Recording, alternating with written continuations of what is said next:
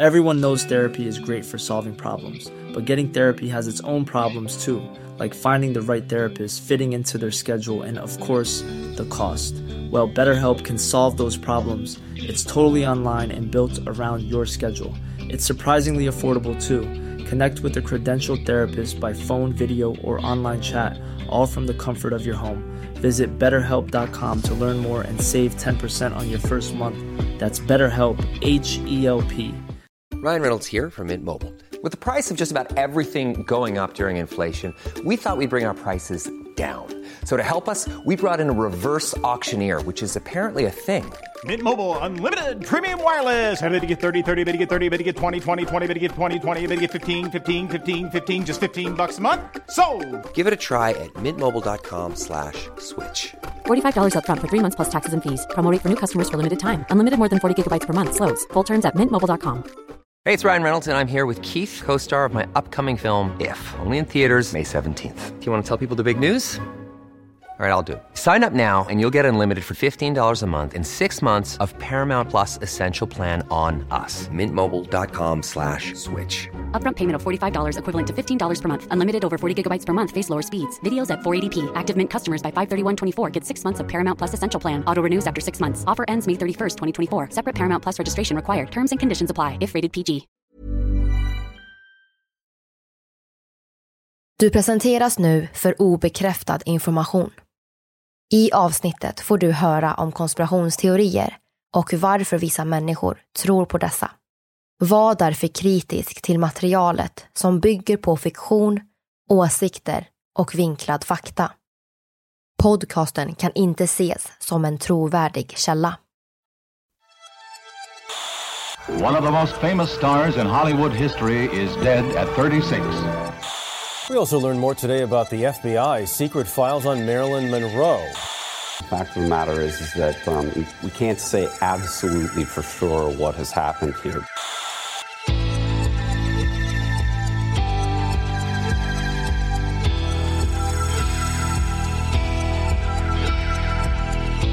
Du lyssnar på Konspirationsteorier, en podcast med mig Vivi och mig Aida.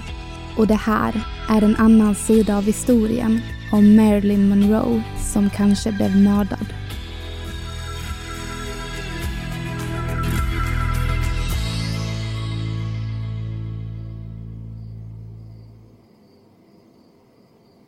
Det är mitt i natten den 5 augusti år 1962.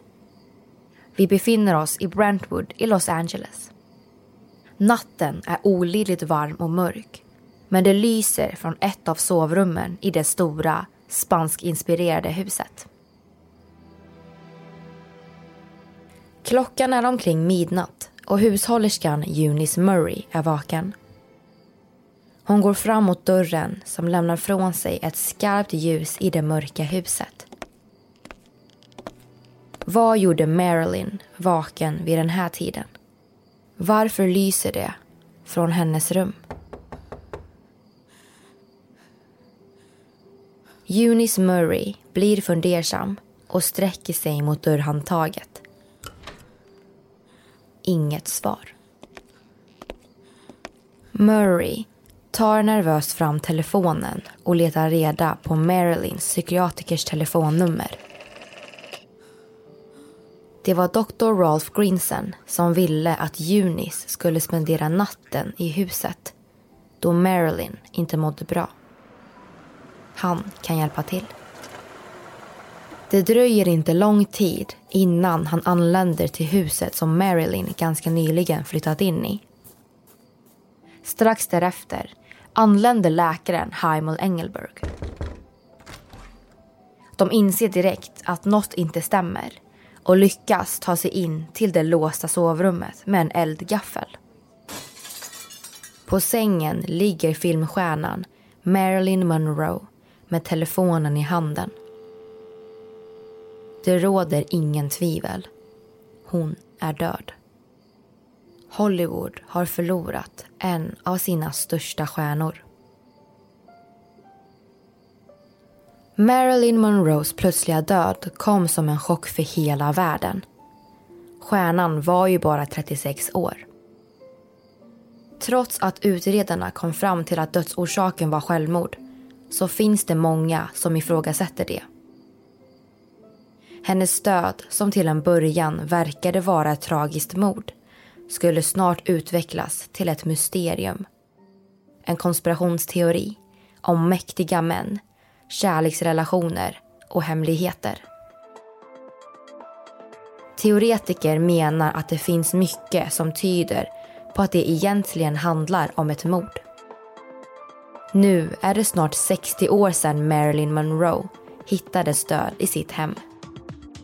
Trots det så kan vi fortfarande inte vara säkra på vad det var som hände natten mellan den 4 och 5 augusti 1962. Varför dog hon? Begick hon självmord? Eller kan det vara så att hon blev mördad?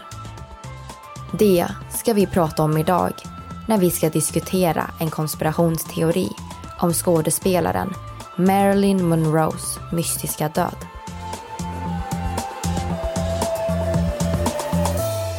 Det här är en podcast för dig som är intresserad av en annan version av verkligheten.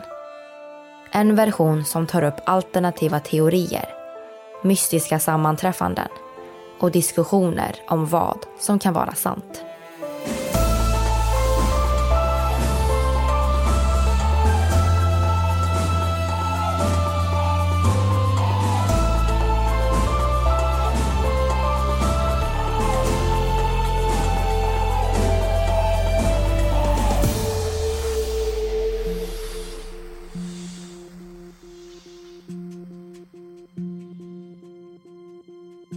Röda läppar och ett blont hårsvall.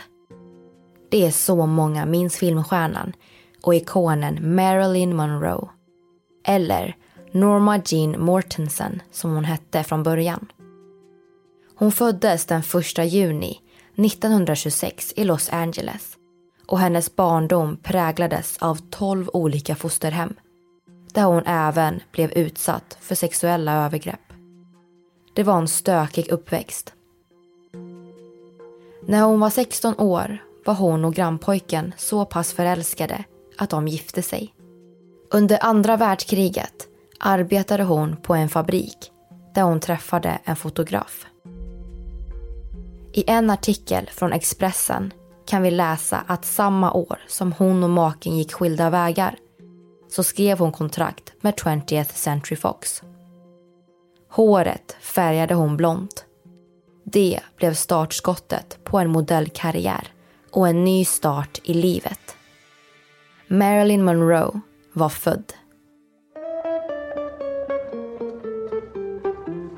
Modellkarriären utvecklades till en filmkarriär och hon gjorde sin första filmroll 1947.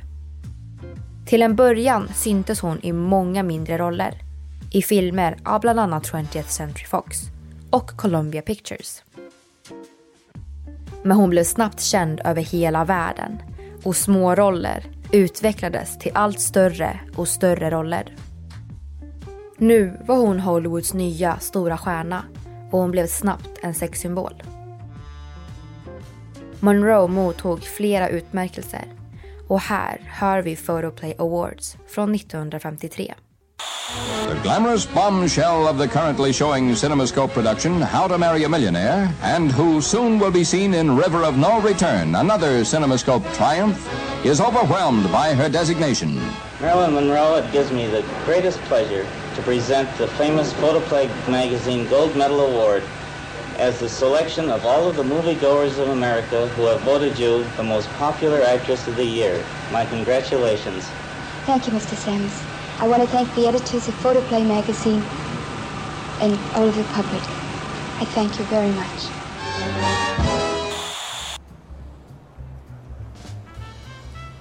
År 1954 var flickan ovanpå under produktion på New Yorks gator. Marilyn hade tilldelats huvudrollen och filmen skulle senare bli en publiksuccé. I en scen ser vi Marilyn gå ut från en biograf tillsammans med skådespelaren Tom Ewell. Det bullrar från tunnelbanesystemet. En vind sveper förbi och fattar tag i Marilyns kjol. Istället för att skyla sig så säger hon glatt: "Isn't it delicious?" Ett ikoniskt ögonblick som gjort filmstjärnan till en av världens största ikoner genom tiderna. Trots att många kanske inte sett filmen så vet förmodligen alla vilken bild vi talar om. År 1959 släpptes filmen Hetaste laget, där hon tog emot en Golden Globe Award för bästa kvinnliga huvudroll, musikal eller komedi. Det är svårt att i ord förklara vilken stjärnstatus Marilyn Monroe hade. Även om hon kom till filmbranschen genom en flykt från fabriksarbetet så blev skådespeleriet hennes kall. Hon stod ut från mängden med ett oerhört vackert utseende och en stor skådespelartalang. Hon var en legend. En sensuell kvinna som vågade stå ut. Men som vi även vet, en kvinna med en bakgrund präglad av psykiska sjukdomar. Djupa depressioner var en del av hennes liv och även amfetamin och lugnande tabletter.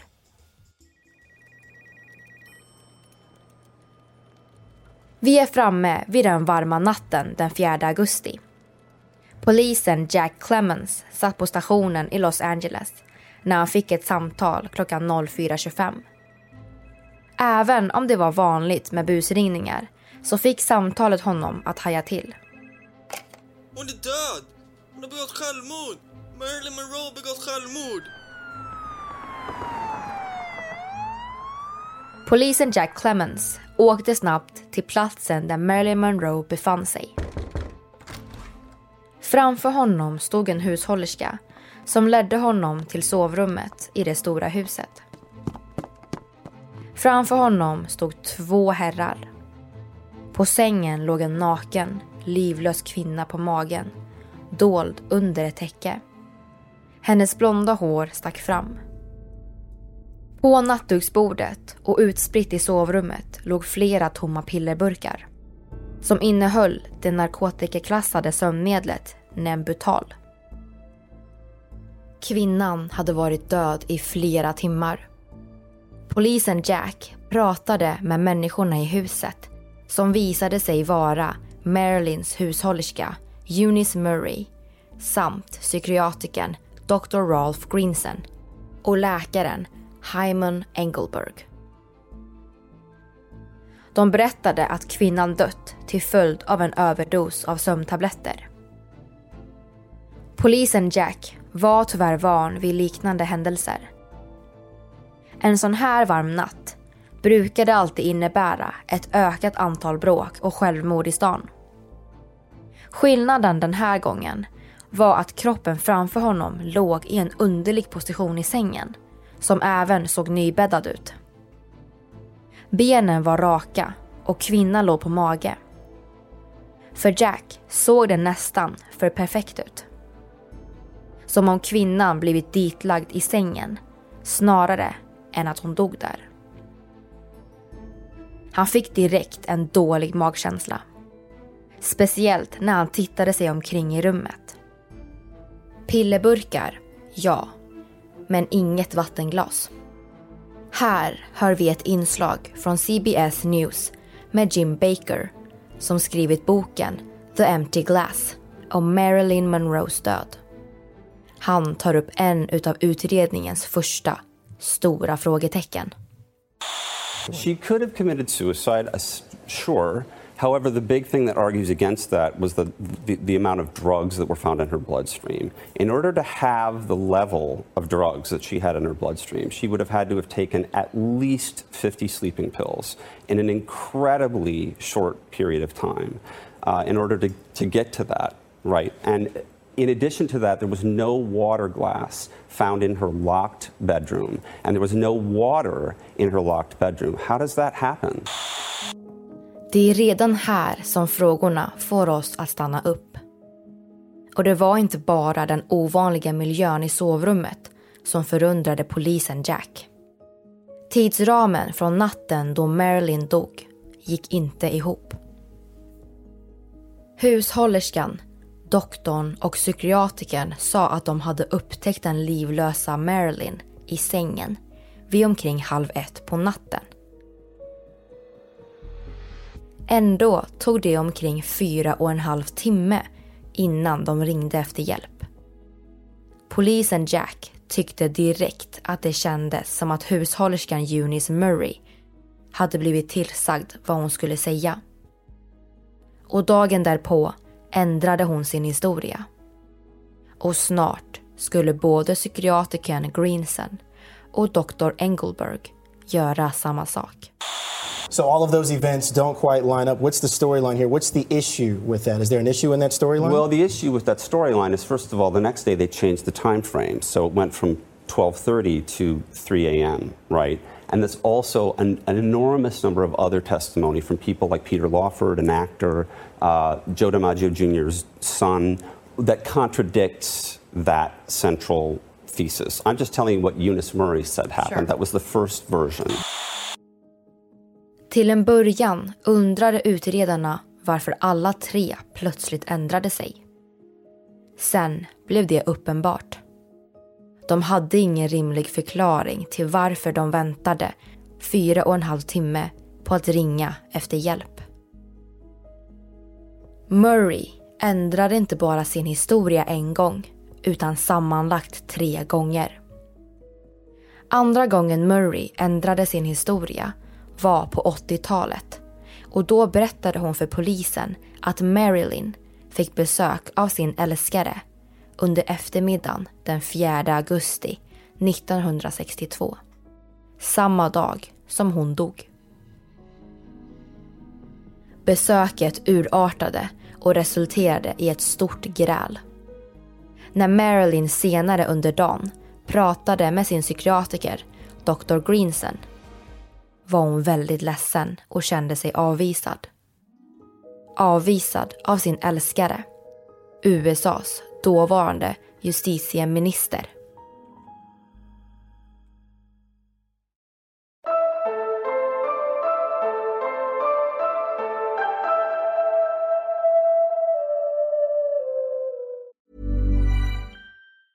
There's never been a faster or easier way to start your weight loss journey than with PlushCare. PlushCare accepts most insurance plans and gives you online access to board-certified physicians who can prescribe FDA-approved weight loss medications like Wegovy and Zepbound for those who qualify. Take charge of your health and speak with a board-certified physician about a weight loss plan that's right for you.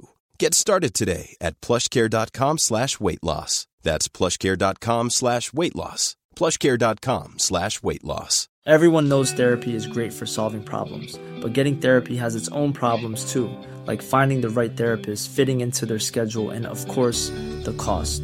Well, BetterHelp can solve those problems. It's totally online and built around your schedule. It's surprisingly affordable too. Connect with a credentialed therapist by phone, video, or online chat, all from the comfort of your home. Visit BetterHelp.com to learn more and save 10% on your first month. That's BetterHelp, H-E-L-P. Burrow's furniture is built for the way you live. From ensuring easy assembly and disassembly to honoring highly requested new colors for their award-winning seating, they always have their customers in mind. Their modular seating is made out of durable materials to last and grow with you. And with Burrow, you always get fast, free shipping. Get up to 60% off during Burrow's Memorial Day sale at burrow.com/ACAST. That's burrow.com/ACAST. burrow.com/ACAST.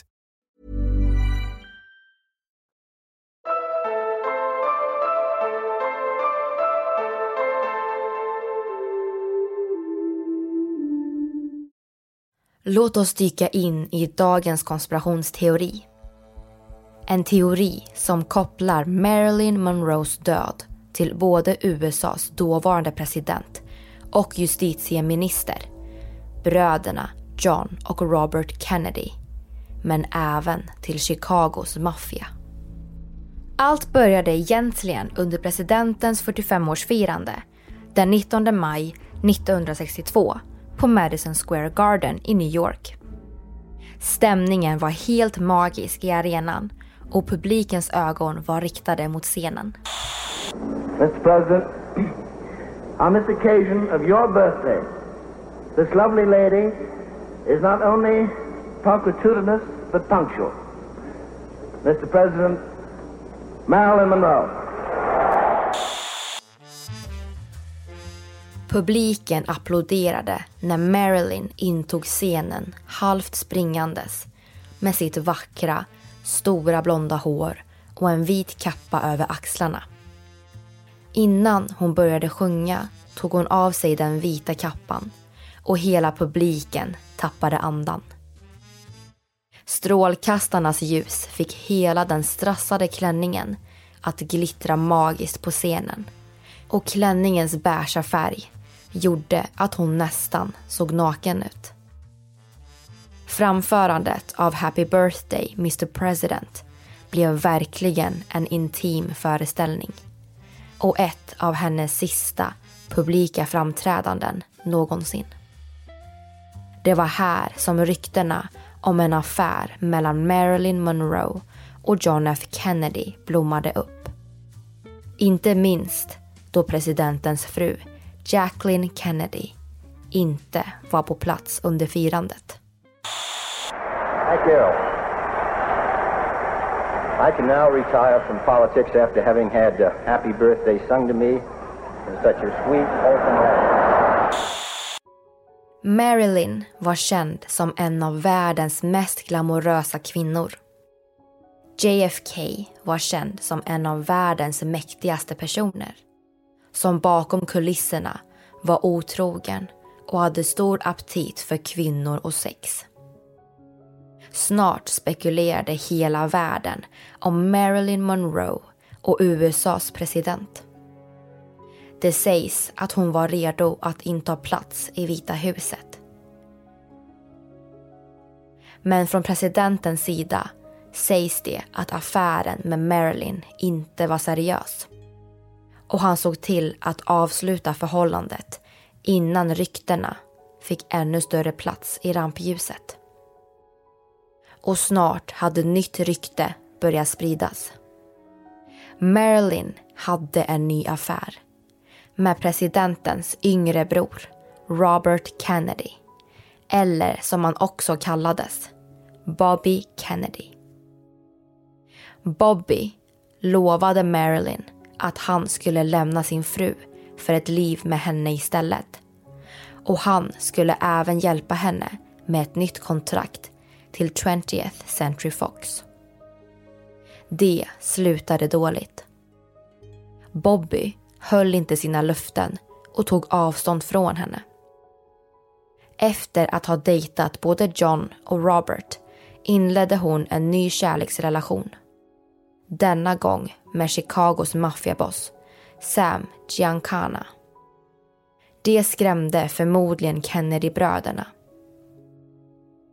Marilyn satt på mycket information som ingen av dem ville att någon skulle få veta. När Bobby ville avsluta relationen med Marilyn så hotade hon med att avslöja allt.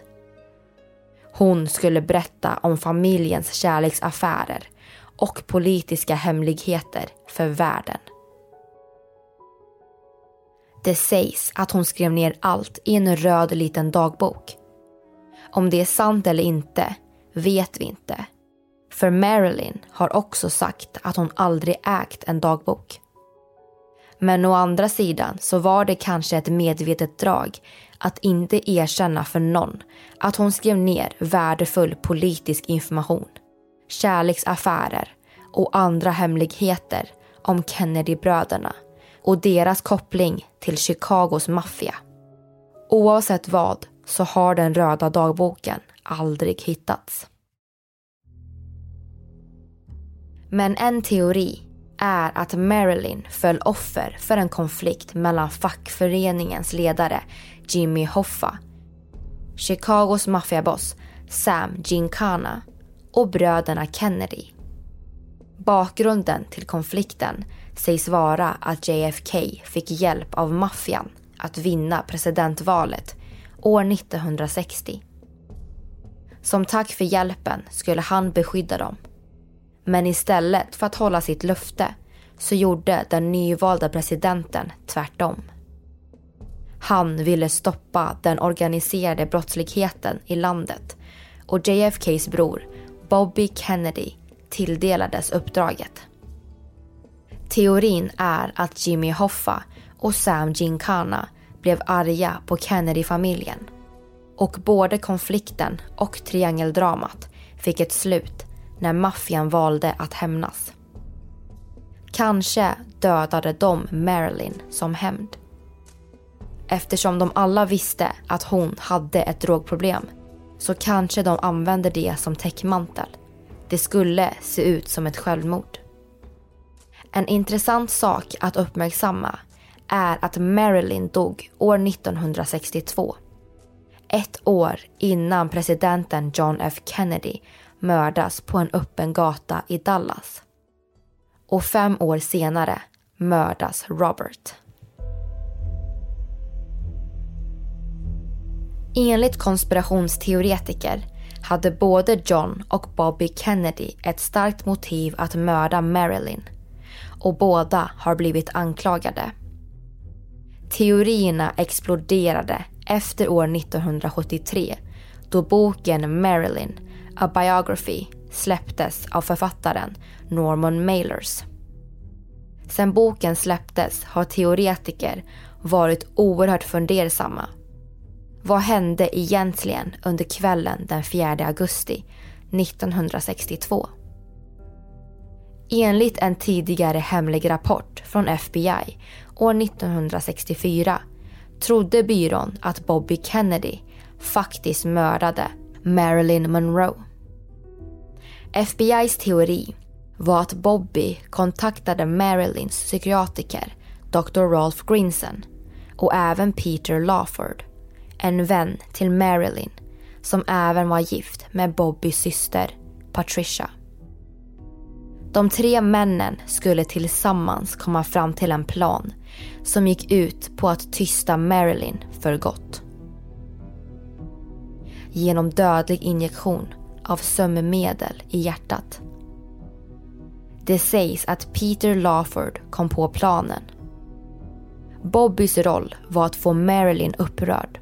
Han åkte till hennes hus och besöket slutade i ett gräl. Därefter åkte han till ett hotellrum i San Francisco och väntade. Dr. Ralph Greensons roll var att manipulera Marilyn under deras terapi och få henne att vilja ta sitt liv.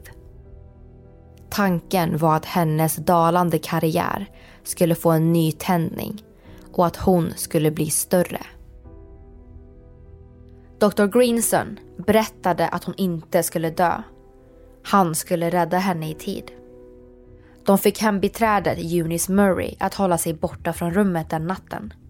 Och även om det kan vara ytterligare en slumpmässig händelse så skrev Monroes läkare Hyman Engelberg ut ett nytt recept till henne på 50 sömntabletter dagen innan hon dog.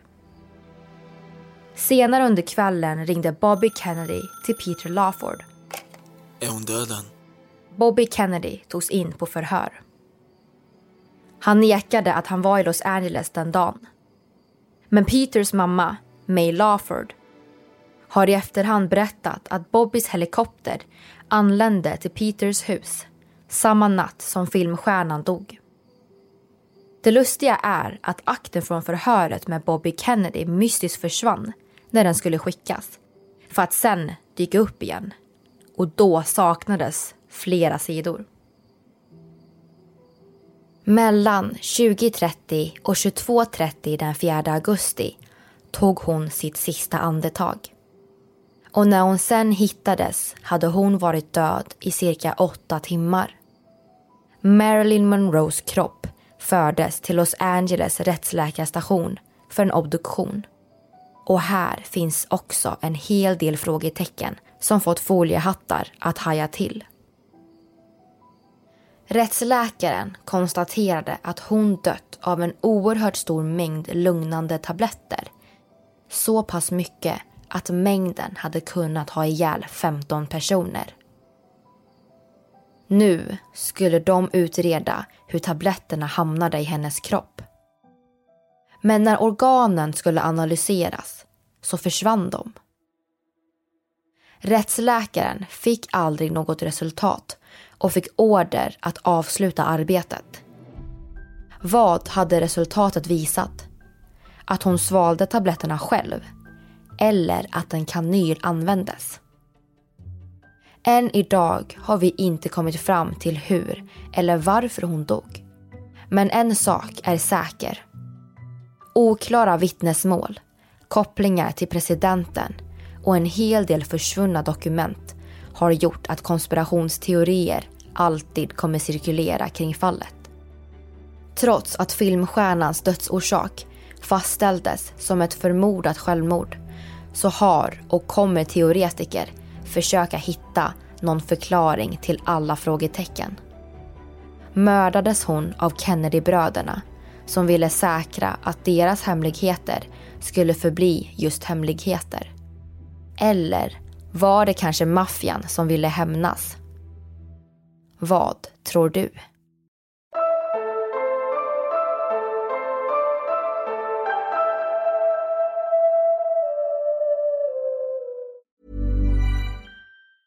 Hey, it's Danny Pellegrino from Everything Iconic.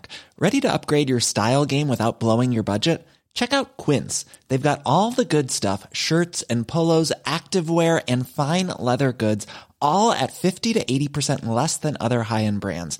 And the best part? They're all about safe, ethical and responsible manufacturing.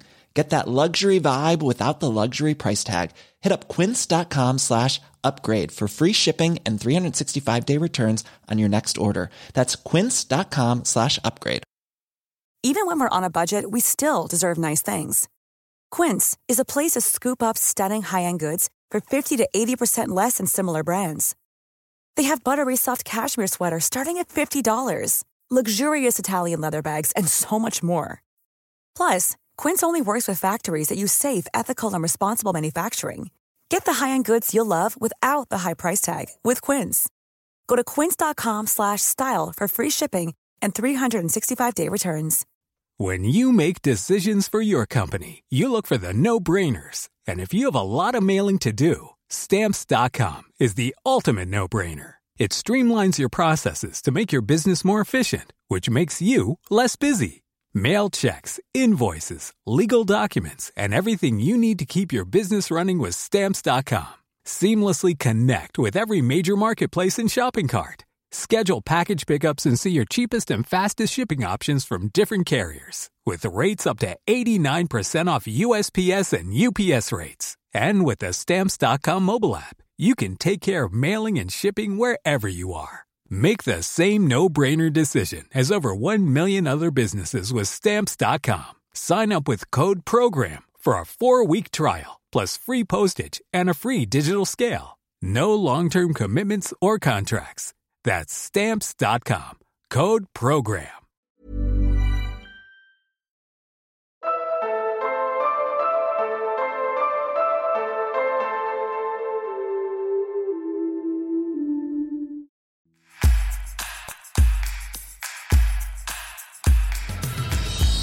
Hej allihopa och välkommen till en ny diskussion. Mitt namn är Vivi. Och mitt namn är Aida. Och idag ska vi diskutera lite om Marilyn Monroes död. Vi har ju faktiskt några teorier att lyfta upp här i diskussionen. Och många, om inte alla, handlar ju faktiskt om att det är bröderna. Och en utav de här teorierna vi kommer att nämna nu är att Kennedys tog hjälp av en lönnmördare. Det handlar helt enkelt om att konspirationsteoretiker tror att Kennedy kanske anställde en lönnmördare med medicinsk kunskap för att få det att se ut som att Marilyn Monroe tog livet av sig genom att injicera luft i hennes ådror. Enligt konspirationsteoretiker så kommer det här se ut som att hon dog av droger när rättsläkaren går igenom hennes kropp då. Men egentligen så var det då en blodpropp hon dog av. Jag är ju ingen läkare, men det känns spontant som att man som läkare borde kunna se om hon dog av en drogöverdos eller av luftbubblor i ådrorna då. Eller kanske inte i ådrorna, men man kan ju se om hon dog av en överdos eller om hon dog av en blodpropp. För det finns ju alltid spår av massa ämnen från droger, tänker jag, som lämnar skador i kroppen och även ämnen i kroppen. Ja, men de hittade ju en stor mängd lugnande tabletter i hennes blod. Alltså det är ju fastställt, men de vet ju bara inte hur de hamnade i hennes kropp. Frågan är ju i så fall om hon hade kunnat dött av luften och sen att man stoppade in tabletterna efter på något sätt då, eller? Ingen aning, jag tror bara inte på just den här teorin om Marilyn Monroe. Nej, alltså jag tror nog inte heller på just det här med injicera luft. För mig känns det lite som en omväg. Sen har jag även läst en annan teori om att FBI hjälpte Kennedy-bröderna att radera alla bevis för att Marilyn och Bobby kände varandra. För det fanns en massa bilder på dem, men de såg dem till att de inte fanns någon mer då. Och det var ju för att Bobby skulle försvinna som misstänkt. Så att han sa bara sen att de var lite halvt bekanta med varandra när de egentligen hade en mycket mer intim relation. Jag tycker det här är lite konstigt nu. Men vi har ju faktiskt sagt tidigare i det här avsnittet att FBI först misstänkte Bobby Kennedy. Så varför skulle de då vara på hans sida plötsligt? För FBI ska ju skydda landet, så varför låter man då en misstänkt mördare gå fri? Och varför väljer man att ta bort bevis för att skydda den här misstänkta mördaren? Jag tänker att det förmodligen fanns FBI-agenter som var på Kennedy-brödernas sida. Att de hade så pass mycket makt att de ändå kan få vem som helst att göra vad som helst och hjälpa till med vad som helst. Men en annan tanke är ju också att Marilyn Monroe kanske hade information, alltså känslig, hemlig information som hon inte skulle ha. Och då får ju FBI ändå ett annat motiv, för det, då blir det ändå att liksom skydda deras land. Det är väldigt intressant, för när man tänker på FBI så kanske man tänker på CIA. Och en annan intressant teori är faktiskt att CIA såg till att mörda Marilyn för att hon visste för mycket om Roswell. Alltså teorin om att ett UFO kraschade i New Mexico 1947. Och en konspirationsteoretiker vid namn Stephen Greer menar att hon blev mördad för att hon planerade att avslöja allt om incidenten. Och det hade hon ju fått veta för att Kennedy hade ju berättat det här för henne. Att han hade sett bevis då att det fanns spillror från ett UFO från rymden i en hemlig flygbas som då är Area 51. Och ja, den här konspirationsteoretikern Greer då påstår att det finns klassificerad information från 2 dagar innan hon dog. Och vi har ett avsnitt som handlar om Area 51 där vi tar upp Roswell-incidenten. Så om ni är intresserade så kan ni såklart lyssna på det avsnittet också efter det här. Men i alla fall så menar han att den här informationen fanns då från 2 dagar innan hon dog. Och enligt honom så ska det också finnas avlyssningar av Marilyn Monroe från dagen då hon dog. Och då hotade hon tydligen med att hålla en presskonferens och berätta för hela världen vad JFK berättade för henne i sängen. Den här informationen var ju då: här har han sett spillror från ett utomjordiskt fordon på en hemlig flygbas som då var Area 51. Men i och med att det här var då klassificerat så blev hon mördad för det. Och det är ju väldigt likt det som vi pratade om tidigare i avsnittet också. Det här med maffian, att hon kanske fick reda på information på den vägen som hon också då hotade att berätta om, och att de såg till att mörda henne. För att vara en konspirationsteori så är det väldigt mycket sådana här samband. Och nu vill vi ju såklart veta vad ni lyssnare tycker. Men innan vi fortsätter så finns det också en liten annan teori. Den teorin handlar om att Marilyn Monroes död var uppgjord. Hon är alltså inte död. Eller hon är ju död nu. Men hon dog inte. Utan hon fejkade sin död. Så man tror att hennes psykiatriker Ralph Greenson la in henne på psykmottagningen. Och det finns teorier om att hon kanske stannar där i omkring 20 år. Alltså vi kan ju hoppas. Men jag tror inte det. Det tror jag inte heller. För 1. Hennes organ försvann. 2. Papper eller sidor från Bobby Kennedys förhör är borta. Ja, och 3.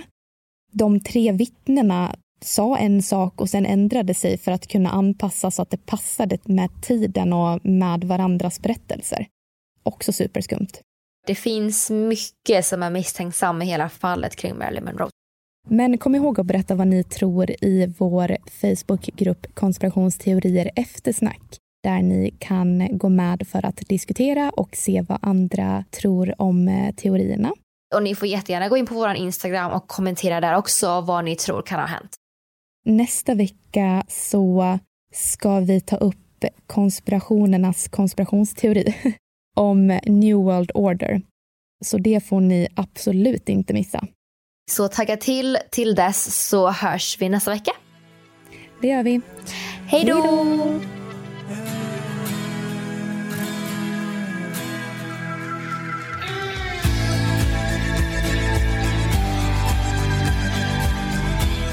Du har lyssnat på podden Konspirationsteorier som gjordes under hösten 2020.